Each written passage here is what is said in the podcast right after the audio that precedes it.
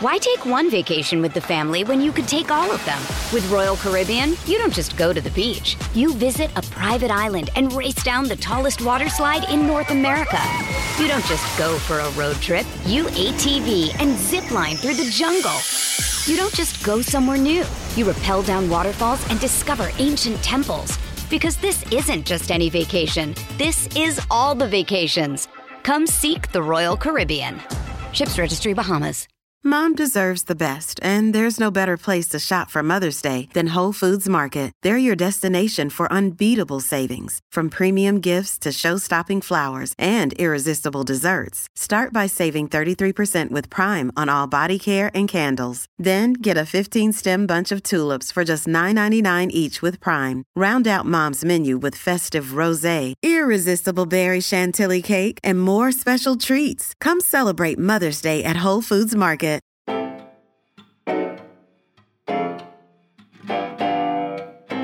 Hello, lucky you, it's a Crushed Valentine's Day special.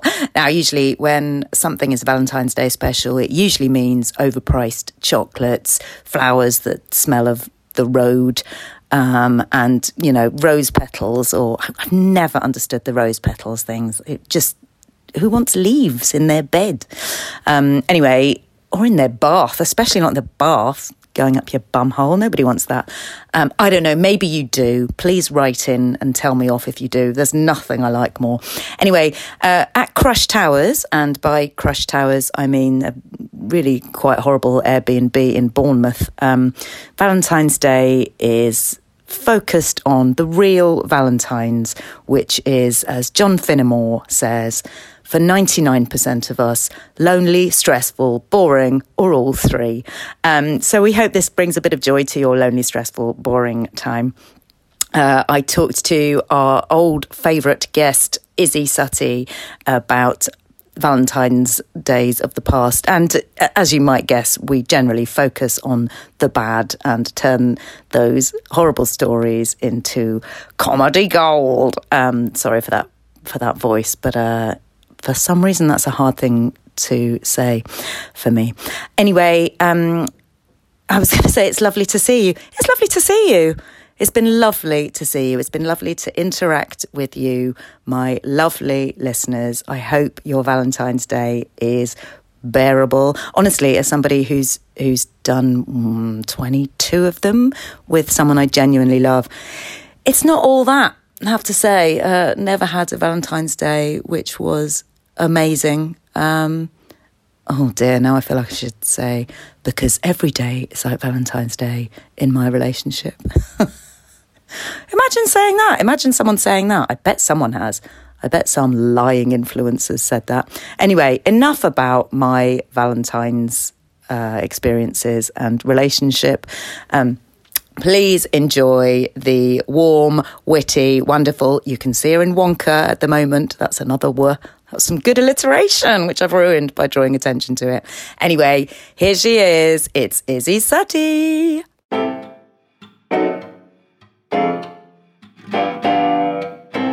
Hello and welcome to Crushed by Margaret Cabourn Smith, a podcast about unrequited love. But today we're doing a special about the patron saint of unrequited love, Saint Valentine. And here to talk about that bastard, it's one of our all-time favourite guests, Isy Suttie. Hi, Izzy. Hi. Saint Isy Suttie, more like. Suttie. Yeah, you've really risen through the ranks. So, yeah. Izzy, Valentine's Day, how do you feel about it? Well, how do you feel about it these days? My feelings about it have changed over the years. I feel like it used to be really exciting when I was at primary school, because it was like, it was never about getting an anonymous thing. I think that's actually a bit odd. Yeah. But more about going, oh my God, is that boy going to send me something? Or what am I going to make for him? And more on that shortly, I suppose. Yeah. These days, I feel like, you know, Ellis and I have been together for 100 years. A lot, 100 decades. And I just feel like even from the beginning with him, and I think this probably happened with most of my long-term relationships, which I'm saying as if I've had, I know, like, I was going to say, you've really crammed in a lot of long-termers. I count long-termers 4 nights or more. But you always have them around Valentine's Day just to secure absolutely some every gifts. February. Nail someone down. If I know their surname, it's a long-term relationship, and I spend more than £10 on their chocolates for people. Valentine's Day. I feel like when you're in a relationship, and certainly for me, with all of my long-term relationships, my eyes have been open to the commercialism of Valentine's Day. So it's become more of a thing of like, shall we bother going out? Will we get a table? You know, I remember there being a 2-hour turnaround once on tables when I was out with a boyfriend on Valentine's Day. And it's kind of, you feel really, it's like, should we have a starter or a dessert? We can't have both, you know. Get another romantic couple in here. Absolutely. Sweep them away, put the pressure on and make as much money as possible. And I do understand that restaurants have to do that, but it sort of can feel a bit like you're on a conveyor belt and there's nothing personal about it. Yeah, and do you know that apparently waiting staff at restaurants, on Valentine's Day, they tend to like have bets on who's going to split up during the meal, because it happens loads, and that's like fascinating to me. Fascinating, because it's people's last ditch thing. It puts the pressure on. It's sort of going, well, we're doing this because we're going out, but I've realised I don't want to go out with you. It's a bit like buying a house or something. We go, oh shit, this is it. Yeah, the reality. You know, I think what can be really fascinating is when couples are sitting in complete silence as well. They stress me out. That's kind of worse than them arguing. And I don't mean that kind of silence that comes when you eat Kendall mint cakes and you're, 60. We're watching the Alan Bates versus the Post Office thing, and it's so amazing. Because I read that the house that they used in the ITV show for Alan Bates is much bigger and sort of more, I suppose, more like an Airbnb than the real Alan Bates' house. And he sort of said, in the ITV show, it makes it look like we moved to this and Alice and I keep going, that's going hiking. Yeah. She's got like a new woolly hat on.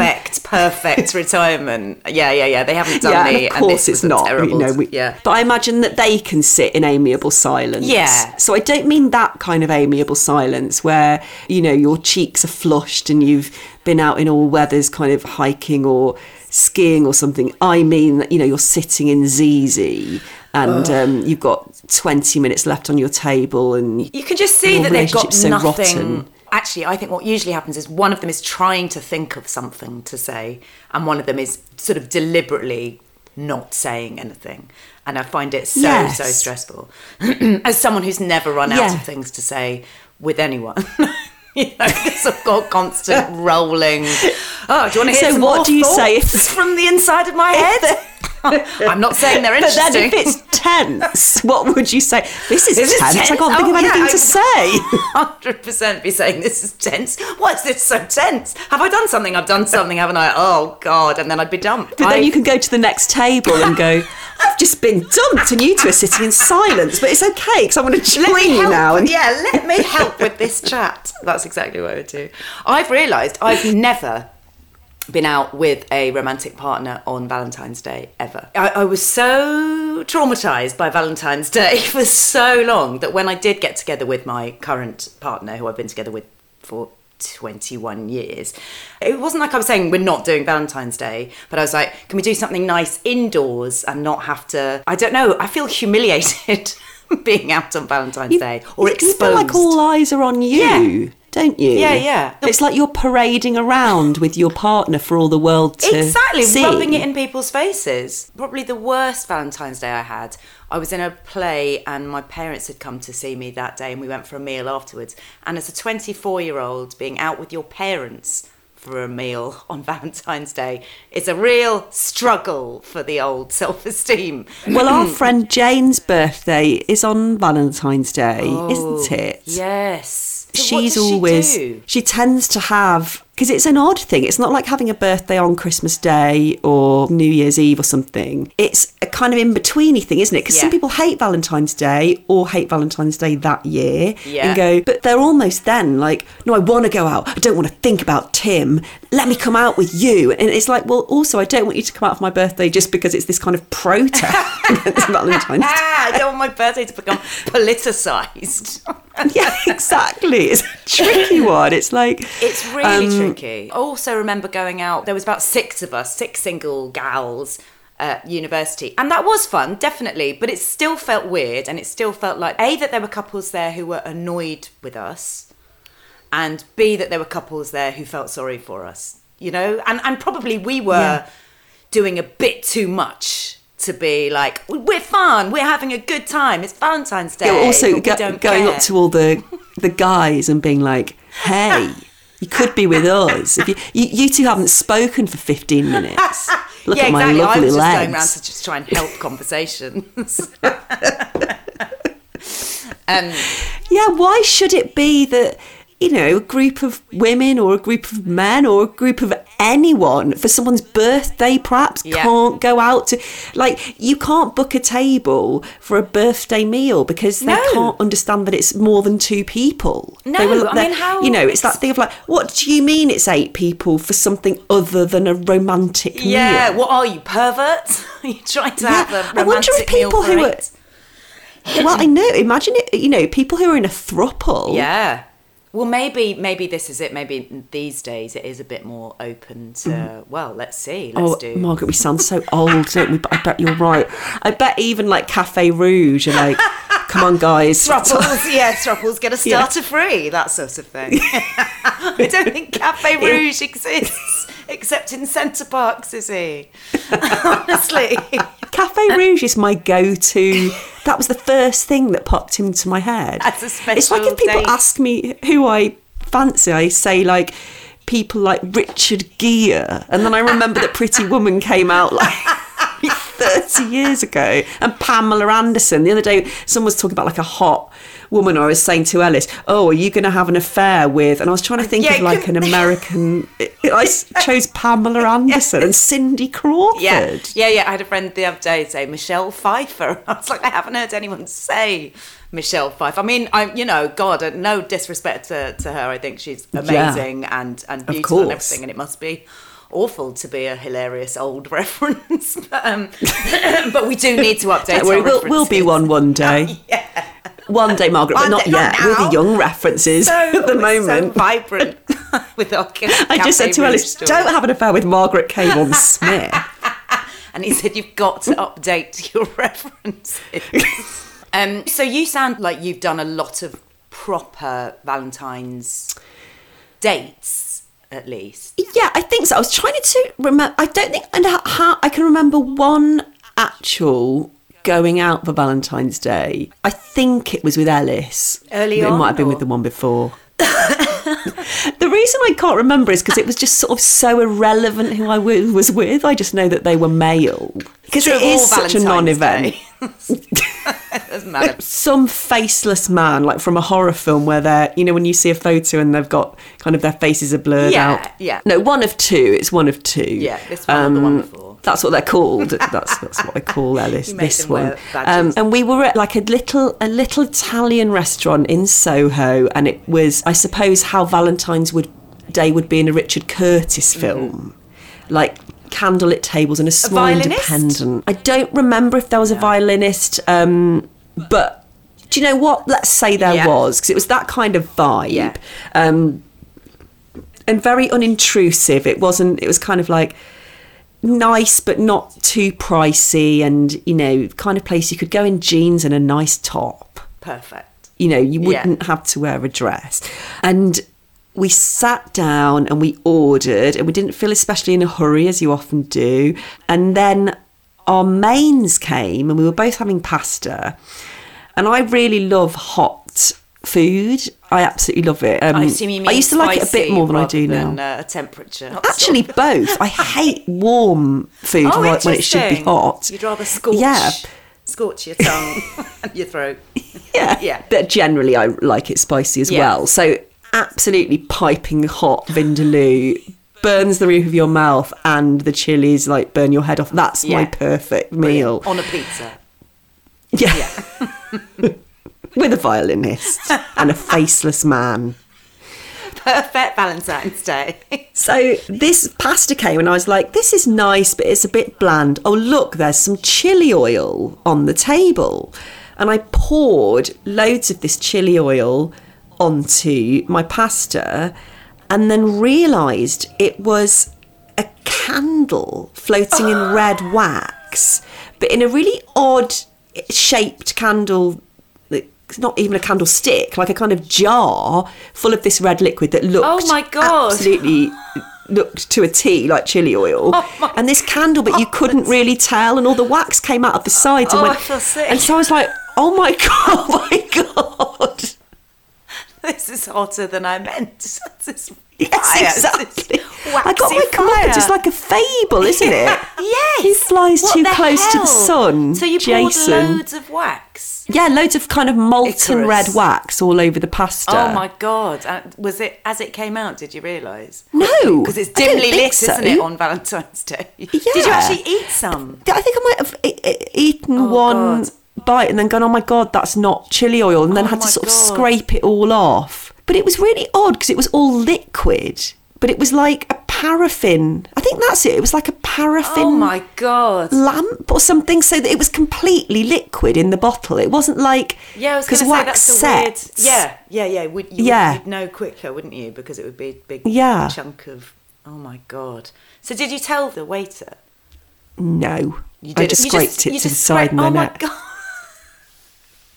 When they took their plate, did they notice that there was paraffin all over the plates?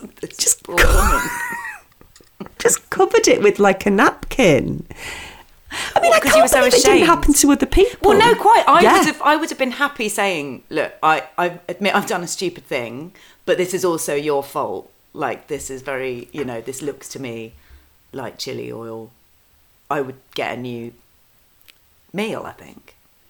I wish I'd had that gumption or courage. I felt so embarrassed. Yeah, I suppose confession is hard. Yeah, maybe you can divide every human into one of two categories. You pour paraffin oil on your pasta thinking it's chili oil. Do you say to the waiter? It depends how hungry I was and how badly I'd ruined my food. I remember it being more molten and more liquidy than... I feel very sorry for myself, actually, as I tell the story. I feel really sorry for you. It's absolutely tragic. I mean, you didn't then split up with the faceless man immediately. Well, I split up with the one before, but it wasn't to do with the paraffin oil.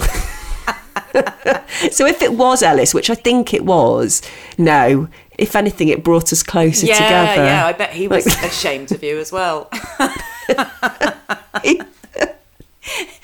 Do you remember what he said? Because he presumably only just laughed about it. I mean, it is funny. I know. I could ask him, actually. This is where you find out it was the one before, though. Yeah, no, exactly. I won't risk it. I don't remember anything after that. I don't remember whether we had pudding. That's the only thing I remember about the night. Just this paraffin oil thing. It was like... Don't you find that about weddings and stuff now, though? As time goes on, the only bits you remember are the things that went wrong. Yes, absolutely. And I think, like weddings, with Valentine's Day, it's not really your night. So... The fact that I did the paraffin on, I think part of the reason that I couldn't say anything was like, I don't want to ruin Valentine's Day. It's almost like you're acting a part. Yes, you're worshipping Saint Valentine. Yes. You're doing it for him. That's so bizarre, isn't it? It's supposed to be a sort of making it about love, but actually it makes it about an external view of what love is supposed to be, what romance is supposed to be. Yes, and maybe like you should be giving thanks as mere mortals for the chance to be in love. So if you pour paraffin oil on your pasta, you've failed. So don't say anything. Just cover it up with a napkin. Oh my God, it's a proper sacrifice. So every year you should pour some paraffin oil on your pizza for St. Valentine's. That's what you should be doing.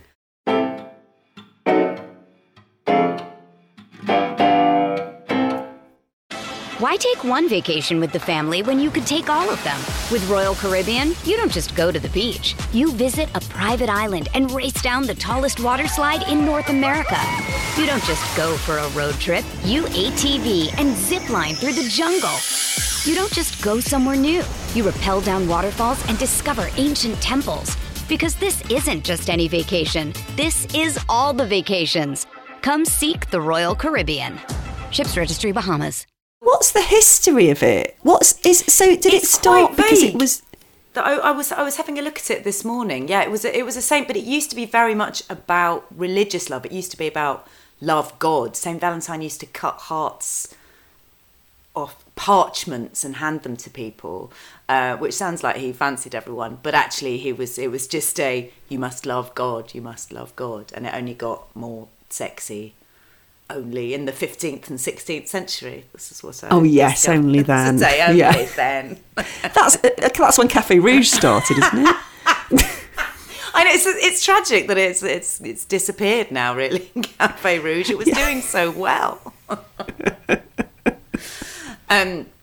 So would you say that was your worst one then, or was that like, have you had any proper heartbreak on Valentine's Day? Yes, but not for reasons you'd imagine. I used to work for a gourmet food company for many years, and we were the first ones actually in the internet boom, but then many companies copied us, but it doesn't exist anymore. But we used to send out these gourmet meal kits, so you'd get all the ingredients to cook a meal, which is obviously a sort of familiar thing to lots of people now. But they were quite posh meals. There were things like beef Wellington and things I'd never had before. Foie gras, even, for a starter. Wow. So you'd get these bag. Well, I know. And it was a cool company to work for. I was graduated, it was when we were all scrabbling around trying to make money and do acting and start comedy and stuff. Yeah. And it was really fun. I was in charge of writing all the copy for the website for £6 an hour. Oh, wow. Yeah. Oh, God, that would be... Yeah. Did you make it funny, or...? No, not allowed. No jokes about not allowed gras. But the gras is always greener, Margaret. So you could have used that. One of my actually green foie gras probably would mean it had gone off. So no, it was very much in the corporate world. But Valentine's Day was the busiest period. That whole Valentine's period, but especially Valentine's Day, was the busiest time of the whole year, because these meals were really, really special. People didn't tend to use them like they do now. Often commuters will get those sorts of meals in stations on their way home, fine. But these were kind of 3-course gourmet meals that you cooked yourself. And the idea was it was, very good quality, like you'd get in a really nice restaurant, but you were in the comfort of your own home, etc. And often wine was sent out with them, and champagne. I can see why you had the job. You've just sold that very well to me, Izzy. I'm buying shares in it now. It's gone by. Thank you so much. Well, it is defunct, but you can buy them from me, and I'll put your shares in my savings account. Yeah. Yes. This is why we're such good business women. It's this kind of shit. But what would often happen over Valentine's Day is that people would order these meals as a surprise for their partner. So they might, they'd often say, we might go somewhere, but like us, they'd sort of gone, oh, you feel a bit dreary on the 2-hour turnaround, you feels a bit impersonal, can be a bit stressful, feeling like you're just kind of one of many in the restaurant, and it doesn't feel very special, I suppose, whereas you can cook this meal that you would have had in the restaurant, probably a bit less money, and have a great time at home. And what very often happened is that the meals didn't get delivered. Oh no. So why? But within the M25 we had our own drivers on bikes, so that was fine. Outside the M25, and these meals were going as far as like Aberdeen from South London, in refrigerated bags. You've got beef, salmon, foie gras wrapped in these bags, going in a van. I'm taking it back. I'm not buying shares in this company at all. Just statistically, in the way that anyone who's been waiting for a delivery will vouch for, there are often times with all courier companies that it just doesn't get delivered because the drivers aren't paid that well. And, especially with those sort of more remote areas, they just go, I don't know where this place is. There's no... So what happened when things didn't get there is that people... I honestly have never seen... I worked for years in customer services in many different roles before I went full-time with acting and comedy. She hastily adds. Full time now. Don't go thinking I'm out delivering. I'm not on my bike for Uber. Didn't say that, is it? And we would would get these phone calls. We'd have to have extra staff over Valentine's Day, so we'd get these temps who didn't know, bless them, why would they, the nature of the business or what they were letting themselves in God. For. And the phone lines would be so busy that we wouldn't get breaks. We'd just have to kind of be, because often things were late or people wanted to know where they were. So it wasn't necessarily they weren't going to get there. But once it got to like 5 o'clock on Valentine's Day, with people sometimes wanting to propose over this meal and having planned the whole thing around cooking this three-course dinner, it was horrendous. I mean, we'd have to just go out and take 5-minute breaks, go into the toilets, do deep breathing. I mean, we'd have people screaming at us. I remember one man, we just passed the phone around to each of us because he made us all cry. So we were just, one of us would start crying, then we'd pass it to the next one, including the temps who just thought they were doing admin. Then you've got this guy going, "You've ruined my life. I was going to propose tonight, and now it was so hard." And I really feel for anyone who works in any sort of hospitality over Valentine's Day, because I think people get very stressed about wanting things to be perfect. Yeah. And when they're not, it's easier to blame someone else, and it's often the person who's getting paid the least. Yes, and I'm always really mindful of that. I just think it's not fair. And we used to give out so many vouchers and so many bottles of champagne. We just went, "I'll send you a Jeroboam of champagne, just please stop making me cry." Oh my God. Oh my God, that is horrendous. Were there many actual proposals then? Do you think that was an exaggeration that people were saying when they were calling? Or no, I think there were. Yeah. I think there were. I think a lot of people do want that conventional, like a romantic tale that it was, it was perfect and this happened and that happened. Yeah. And I'm not really like that, I suppose. But I do, having seen it, I think people do. I think, I think it's a way of kind of feeling like they've got control, I suppose. Yeah. And that's what we're all really yearning for, isn't it? But it's just that way of going, wanting to tell people, we went here and it was, people do it with holidays as well. I think some people, we went here and we saw this and it was absolutely beautiful and the sun shone the whole time. And I think it's a bit like that. I think that, they want the story. And we had let them down. The problem is, it's a big promise, isn't it? It's saying, "Don't worry, we'll deliver an amazing meal and wine matched to your meal, hand-picked. Yeah. Oh, and by the way, it's not going to come, and it's going to come 3 days later and be chucked into your garage." That sometimes happens. They get a refund, and then just old meat would just be lobbed. I mean, that's a terrible company, isn't it? "We'll give you some old meat." Oh God! So you did that once. No, I worked there for years, and I think that's probably, and they didn't get any better. Well, making their promises, because I know, like, you're being very kind about it, but the truth is that should happen once, and then they should be prepared next time for whatever you pay your drivers more, you move kitchens, you don't allow deliveries to Aberdeen from South London, that kind of thing. The fact that they I think, and I feel like I'm giving a business seminar now, but I think in the early noughties, okay, I'm gonna do it as if I am. Okay. In the early noughties, a lot of .com companies started, and I think it was a time of entrepreneurship in a way that doesn't exist now. I mean, sure. I don't know what the fuck I'm saying. I'm enjoying it though. It sounds really good.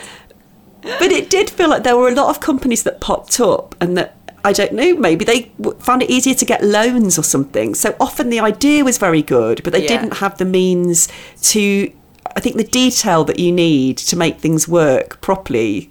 I did not know I'd be talking about business this morning, but I really do believe this. You don't just need the money, you need the experience, or you need to be able to hire people with the experience. Yeah. And I think they just didn't have enough money to troubleshoot. And therefore, it's miserable. And also, all of those temps crying and that's it was so really sad. Hard. I mean, people used to turn up and And we'd be like, oh, God, they look, you know, they don't look like they're going to be able to handle this. We'd sort of pick out the ones who look more robust. Oh, God, you were hiring people to be abused, basically. Yeah, and you just sort of used to go, we'll all go for a drink afterwards. It'll be okay. Just, you know, get through it. And it was just the amount of compensation we gave out in champagne and vouchers probably loads. Rendered it.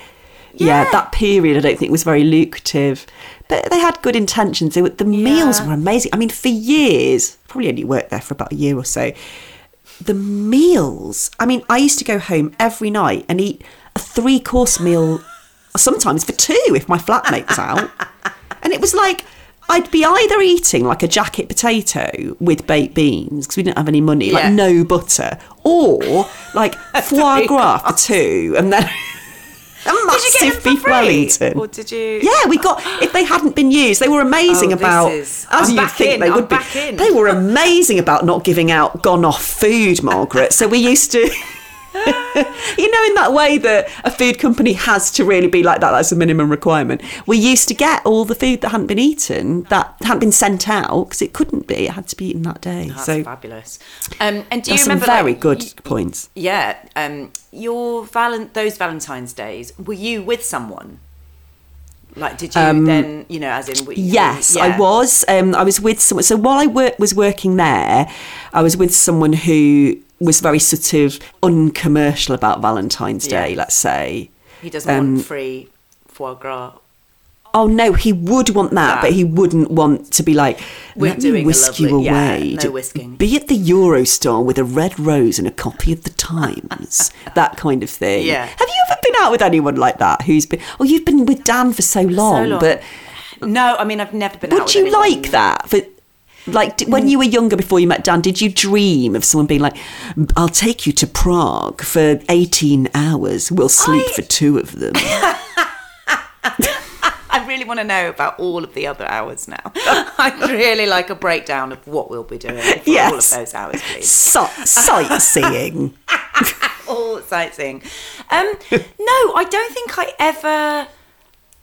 I think I would have always found it a bit cringy.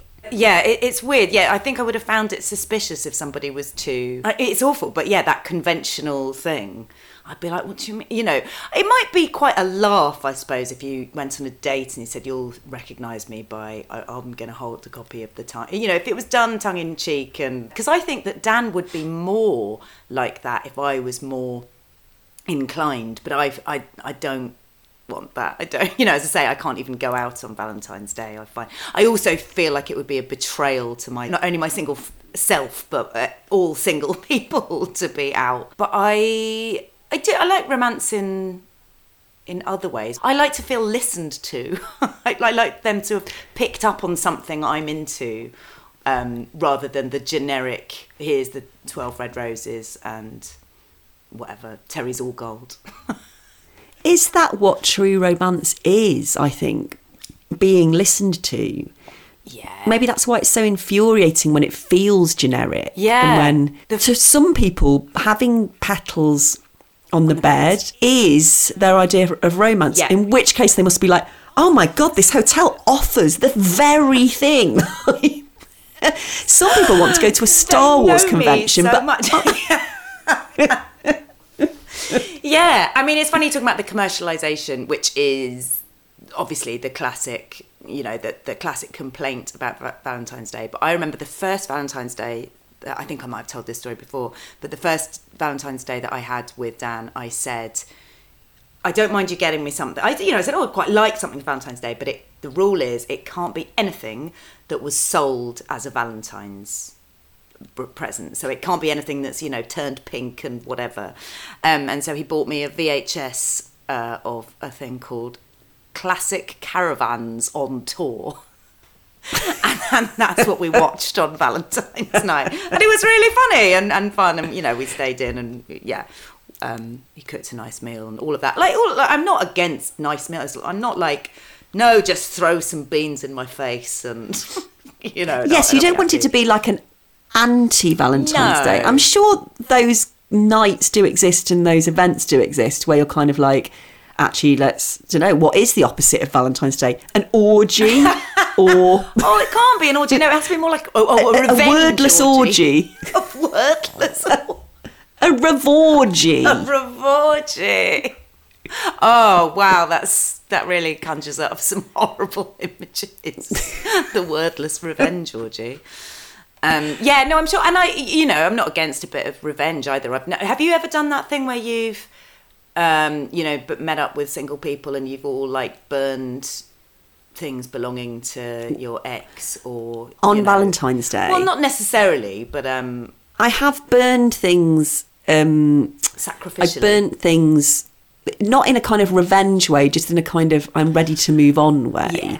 Yeah, that's healthier. That wasn't like a sort of gathering of let's dance around the fire, Yeah. But I think that was quite cathartic actually, because I'd sort of had this box and I'd split up with someone and said, oh, I'm not ready to throw it all away because I just don't know what to do with it, or shall I take it to a charity shop? And then about a year later, my friend and I got it down and we burnt it, and my friend... had oil and why is oil or paraffin involved in everything today? Oil and vinegar, and he said a prayer to the gods. Actually, it was very lovely, and we burnt it on, and we wished the man well. It wasn't. It was kind of a goodbye, but then it burnt. There was a teddy, and we burnt the stuff on my then flatmate Steve's barbecue, and this teddy. In the position of Christ, ended up kind of melted onto the grill of the barbecue because it wouldn't burn. So then I had to buy Steve a new barbecue. So it really defeated the object. It was supposed to be this really symbolic moment. And I was like, oh, great, I'm going to have to go to B&Q. And it was a really expensive, nice barbecue. It wasn't a disposable. Oh, no. Did you get photos of the teddy bear on the Christ like? No, I don't really take photos. I prefer to live in the present. Oh, all right. Fair enough. I just really want to see it. It just no, I know. Like I don't. Yeah, like a painting you could do. Yeah, no, I know. I don't. Do you know what? I really wish I took more photos. No, same as we get older. It's all. We're not. But we didn't grow up with mobiles. No, you had a camera. Yeah, you have one. I don't think of it. Yeah. Yeah, I find it a bit. I don't. Even if I want, even if my dream came true of taking a few more, it would only be a few more. I think. That's generally, an amazing dream. The genie comes to you. What's your first wish? I'd like to take a few more photos, please. So unambitious. Yes, not a large amount. Just a few. Just three more a year. One a quarter. Right, okay. So if we're talking about proper Valentines, by which I mean the anonymous card, have you done that? And have you had that done to you? I've never done it. You've because never my sent only an intention, anonymous? Never. Wow. Because I was never, ever interested in someone knowing that I admired them from afar. I was only ever interested in using Valentine's Day as a way to get someone to go out with me. I genuinely don't see the point of... I know there's a kind of poetic beauty to it. Yeah. Yeah. I think it's a little bit creepy. And I wonder if when it was valued and when it was effective...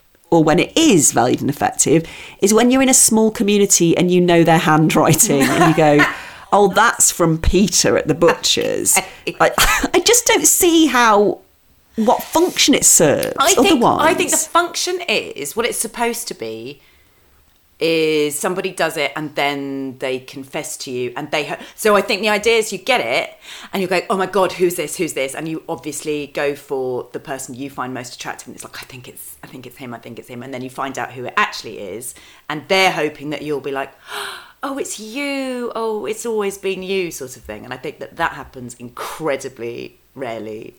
I remember my friend getting a Valentine's card and the shame of, he tried to disguise his handwriting and just hadn't done it very well. It was just slightly bigger and a little bit wobbling. We were like, I'm not going to say it, that's Redacted's name. And what's awful about that is that we felt so embarrassed for him. We just felt like, A, that he couldn't disguise his handwriting properly, and B, that she wasn't interested. She sort of knew he fancied her, and this was just confirmation, and none of it was ever spoken of again. And I feel like that is the classic thing that happens.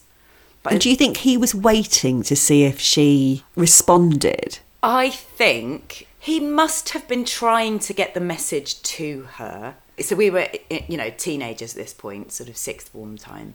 I think that he must have sort of gathered that she wasn't into him gradually, and was just sort of hoping that, oh, maybe it'll go this, you know, one way or the other. I know I'll send a Valentine's card. But also maybe there is a bit of spirituality, you know, there is a bit of, I'm sending this message, we're sacrificing this to Saint Valentine. So I've given £2.50 to Hallmark. And slightly disguised my handwriting. I know what you mean. A spiritual kind of, oh, well, maybe this will... Well, is it like a manifestation thing? Exactly, you know, that way that people... I read about an actor recently who was like, as I go in for every audition, I imagine I've got the job and it hasn't failed me yet. And you're like, who are you and what...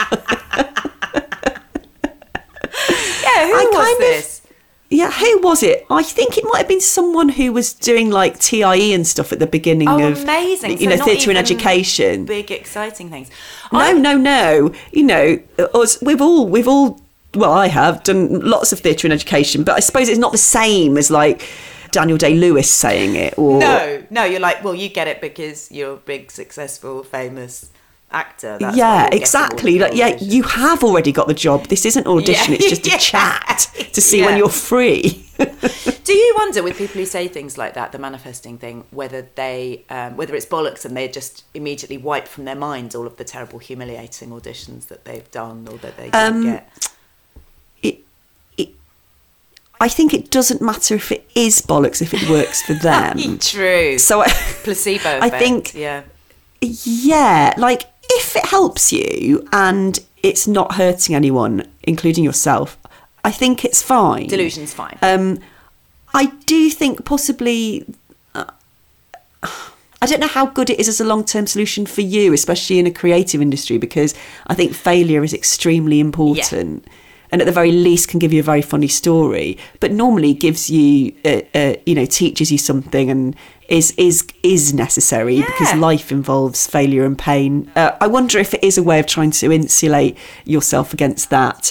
But at the same time, I think it's a very rocky world out there. And if you want to tell yourself that if you imagine things to be true than they are, then sure. The reason, like you just said, that when that boy sent your friend the card, you all kind of felt sorry for him because you recognised his handwriting and you were like, oh my God... It's because I think it does really make you vulnerable if you send a Valentine's card. Yeah. Because if you're not in a relationship, if you are, then sure, it's kind of often a slightly jokey thing, a bit like the caravan thing, or like that's a really funny way of doing it, acknowledging that, you know, you want, you know, you're going to give something, but you know each other. It's not a gamble. Whereas when you do it and you're not with someone, even if you think they might fancy you or there's been a bit of something or other, if you're not together, you are putting yourself on the line and you are taking a risk. It's kind of the opposite of kind of going, if I believe a thing, then it's true. It's like, well, no, you're sending a material thing that you've written on normally. Although I'm sure all the blooming kids send them by Snapchat now, and you are making yourself vulnerable. You're waiting for a response, and you're waiting, and then if it doesn't come, I suppose you tell yourself, okay, they're not interested, and then you get over hard. I really admire people who. So hard,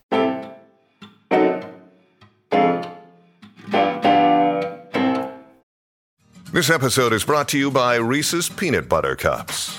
In breaking news, leading scientists worldwide are conducting experiments to determine if Reese's Peanut Butter Cups are the perfect combination of peanut butter and chocolate.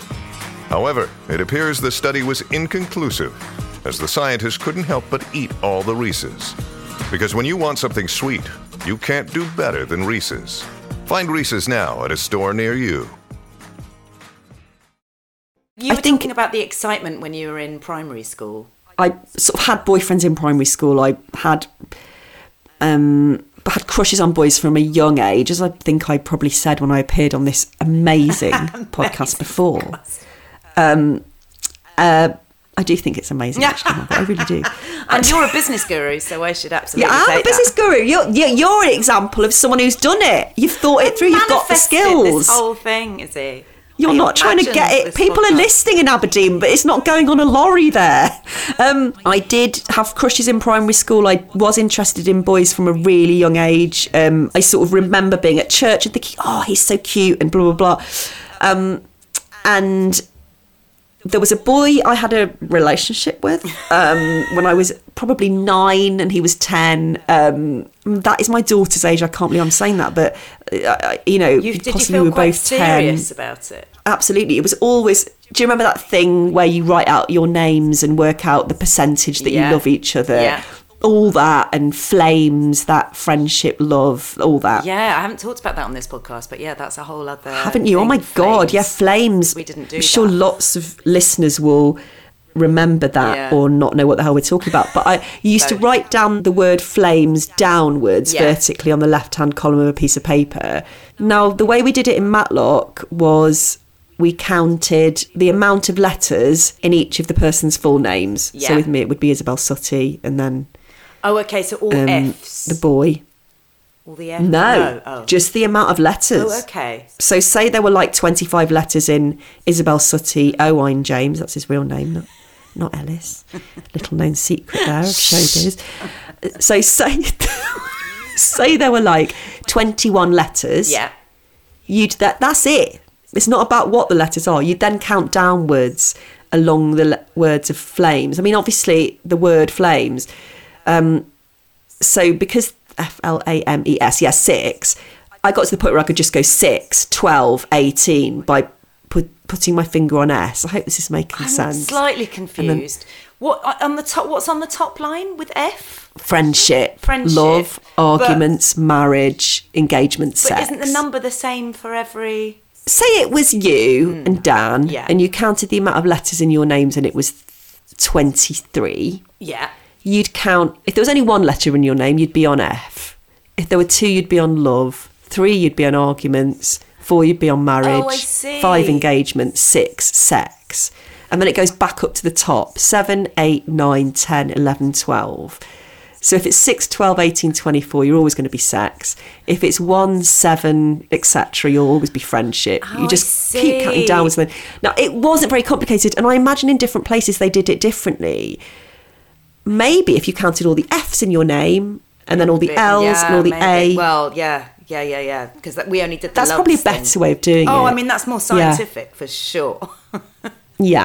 Rather than just doing the numbers, 1, 2, 3, okay, we'll be engaged for our whole lives, but never married. Oh! Have you done flames for you and Ellis? No. Well, maybe. But we are engaged, so it must be land on E. Must land on E forever. Yeah. No, okay. So listen, with this boy from primary school, so done the flames test. We'd done the thing we used to do. I can't believe you haven't talked about these on this podcast, actually. I take back what I said about you being a good businesswoman. Yeah. So with the with the loves thing, it would be like, Isabel Suttie loves Margaret Cabourn Smith. Yeah. And then you would do L. Yeah. But loves. Oh, yeah. Then count all the L's in both names. No, don't worry. We do some that areas, on this podcast. Oh, what in some areas? Sorry, in some areas, they didn't count the L from the word loves. Oh. They just counted the L's in the names. And in other areas, they counted the L in the word loves. Oh, my God. Well, this is a total game changer. I know. Oh, I'm going to have to start interviewing people. We did in Matlock. Again. You counted the L-O-V-E-S in loves. Yeah, as the first letter in the total. Did you? No, we only did it from the names. So you'd have lots of zeros. God. You need to get people to get people to tell you what they did in their area. Yeah, I might get people to send in videos. Could it have been of what they were doing? Is it a Midlands thing that they counted the letters? So with me and this boy, I did count the letters, Margaret, and it was good. It was like 72%. Wow. Confident. Yeah. And he, and this is the only, well, I remember getting another Valentine's card when I was about 12, but I really have very rarely received things for Valentine's Day in a kind of traditional sense. Yeah. So I've received the equivalent of the caravan thing. I've received a coach one. No, I haven't. The idea that all kind of slightly left field people go to the there is a section VHS, in. Yeah. Yeah. In Clinton Cards, it's like the quirky section. Oh, yeah, don't. That's how they get you. But yeah, in terms of a sort of traditional thing, and I've had chocolates a couple of times and cards a couple of times, and they've all been when I've been very young, actually. But this is the first time. And he gave me a card, and the front said, and I knew it was from him, but we weren't properly together at that point. Okay. And he was an altar boy, so I used to watch him in his robes carrying this really heavy silver cross every Sunday, and it's so strong. It was like Penny Mordaunt with the... What did she carry, the sword? Yeah, that transformed her reputation, didn't it? Absolutely insane. Look at her with her sword. I wonder if she counted the L in loves. Yeah, I'll get her on. Get her on. So with him, so he gave me this card, and it said on the front, "I don't love you from the bottom of my heart." And then it was ... And there's a picture of a heart. Yeah. And I had this for years. I kept it. And then you opened it, and inside it said, "I love you from the heart of my bottom." And it had a cartoon of someone showing their bum, like pulling a Mooney, with hearts coming, like a fart, you know? Yeah. Like hearts coming out of their bum. They're hearted out of their bum. Yeah, they've hearted. I mean, I suppose that is a perfect Valentine's card for a 10-year-old, isn't it? Yes, exactly. It's quite base. Yeah. What is the heart of your bottom? Is that a fart, or is that your actual anus? Is that sort of the inside bit? I don't know. I love you from the heart of my bottom. Yeah, I love you from my anus. I don't love you from the bottom of my heart. No. That's not really a thing that you hear a lot anyway, is it? I love you from the bottom of my heart. No, I don't know. So I love you with the whole of my heart, or I love you from the bottom. No, it's a nice thing. Yeah. No, I've heard it. He didn't make it up. No, he didn't make it. That would be really weird if the first thing was made up. It's just an excuse to show a picture of a bum. Yeah, I love you from the heart of my bottom. And did you? It's got to be your anus. What else is the heart of the bottom? Yeah, unless hearts are coming out of there. Were you delighted? Yeah, I thought it was really funny, and he'd signed it with his name. Oh no, maybe he'd put a question mark. I think he'd put a question mark, but I knew it was him. And he gave me a little chocolate box as well, and it was really, it was nice. Yeah. It was exciting, even though I knew it was from him. And I think maybe that's the best time when you're young. Definitely. Well, when things are actually bubbling and you're almost sure it's all on, but not quite, and it sort of seals the deal. That's the absolute perfect Valentine's. Yes, and it's who you want it to be. Yes, exactly. And it's innocent. Exactly. I mean, once you get to be a teenager, it's more complicated, but I think when you're really young, it can be fun. Did you get him anything? The stakes aren't high. No, exactly. Sorry. Did you get him anything? I can't remember if I got him anything. I assume I did, but I have no recollection of whether I did or didn't. But all I know is I kept it in a shoebox for a long time. And then burnt it, eventually. Yes, and then I burnt it along with the teddy bear. It was time to move on from the altar boy when I became engaged to Ellis. That you couldn't move on from that puerile Valentine. It was the funniest thing I've ever seen. I think it's being thought of, isn't it? I suppose you feel special. And I also think that when you're really young, it's like a complete novelty to be bought chocolates or something. It makes you feel quite grown up. Yeah. Because when you're at primary school, or you're young, the start of secondary school, for us it was still like really unusual to go out for a meal, it's actually quite different now, I think. I go to cafes a lot more than my mum did with us when we were kids. She just used to go to other people's houses and drink coffee, and it was a novelty then to be bought chocolates, or I think even going out for dinner with a boy you know, like at uni, perhaps, you know, at sort of 17, 18, I remember going for a curry, probably not on Valentine's Day, but with my boyfriend at the time, Thomas, and that being such a big deal that we were, you know, the two of us were going out. Yeah, my first boyfriend, we got together when I was 21, and I think in our whole relationship, which was less than a year, we went out once to Pizza Express for a date, just the two of us. And I remember them feeling a bit weirded out about it. It felt a bit wrong. We were together all the time and spent every night together and whatever, but the sort of formality of the date seemed really weird. Yeah, it's weird how you can know someone really well and be comfortable with them in one environment, but when you feel on show, it completely changes the way you feel about each other. It is exposing. So was there ever a Valentine's card that you got and you didn't know who it was from? No, not that I can remember. I think it was always either I knew who it was from or like a joke one from a friend or something. Oh, God, but you've got to watch those ones, though, because I've only had one proper Valentine's Day and it was from a friend, and he confessed that night when he was walking me home, and I pretended that I thought it was a joke one from him, even though by that point I knew that he was actually saying he liked me, but I just freaked out and I couldn't deal with it. And I stopped talking to him after that. It was awful. What did you do? Just go, ha, ha, ha, ha. And then we sort out after a week of awkwardness. He sort of called me round to his house, and I went, and he said, I like you. And I was like, I don't feel that way about you. I'm sorry. And it was horrendous. Like, so my experience of the only actual Valentine's card, as in the question mark and I don't know who it's from and everyone's teasing me sort of thing, was honestly one of the worst experiences of my life as a terrible week with a friend. But were you relieved in a way when you found out it was him? No. Did you feel awful? Oh. Because I can't even think who I was hoping it was from. But I was hoping, I suppose I thought it was going to be someone I fancied or could at least grow to fancy, not someone who I'd already, you know, I loved him, but I'd already dismissed him as a prospect, you know. It was... The thing is also, when you're at school, your world is so small. Yeah. You wouldn't find it creepy in the same way that you would once you've gone out into the big wide world. You know it's going to be, you're hoping it's going to be one of, you know, the two boys that you think, oh yeah, they're nice. Or you're like, I don't want it to be them. Because that boy. Yeah, but it would never occur to you that it's a weird thing. It's just like, oh, if I got one through the post now, I'd vomit with fear straight away. You know, there's absolutely... I don't want it. I would be like, oh, my God, is that strange man who sits at the end of our road? Oh, God. And he's going to take me to Café Rouge. Well,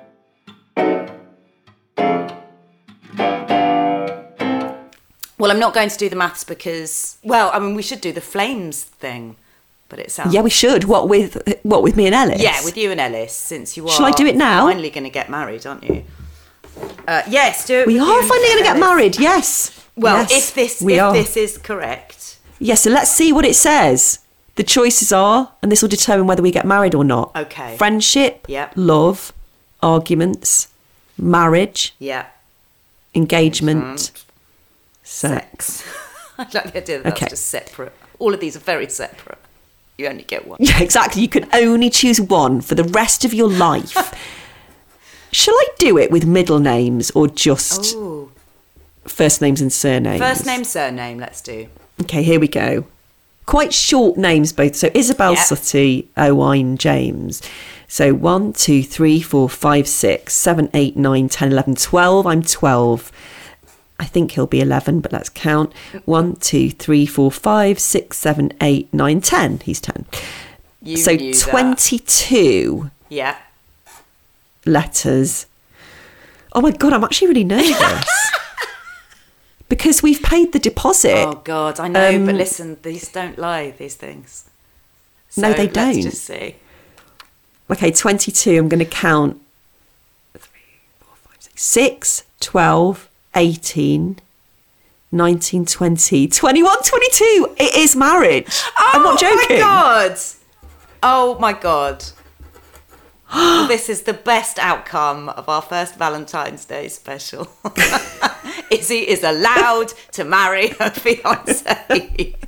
Thank you very much, Isy Suttie.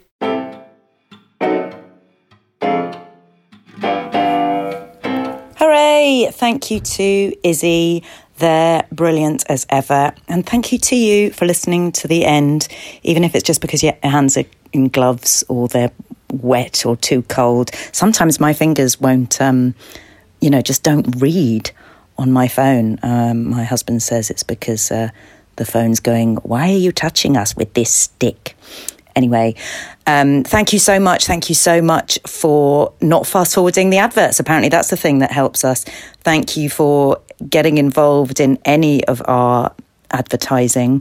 It all really helps. Leave a review. Just gobbledygook if you want, as long as it's 5 stars. And like, subscribe, tell someone, talk to someone in real life. You know, don't go to the scan it yourself bit in the supermarket. Go up and talk to the woman at the counter. It's what my mother-in-law does, and everybody in her local Tesco's adores her. Anyway, good luck to you. Good love to you. Thank you so much for being involved. In all seriousness, every time I read anyone's message of kindness, because you don't have to bother. I know myself, I can love a podcast without ever sending any messages to the people who make it. And I just want to tell you, I hugely, hugely appreciate it.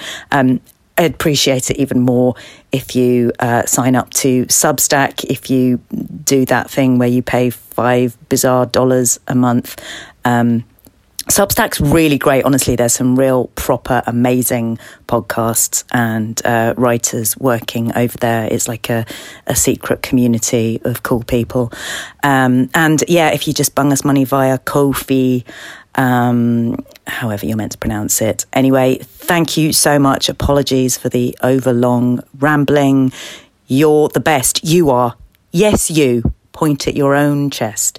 You. Thank you. Bye.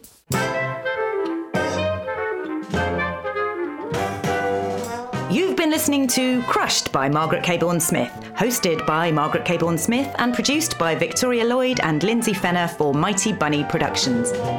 If you can bear it, please like, subscribe, rate and give us a nice review, as it helps me feel better about my life choices.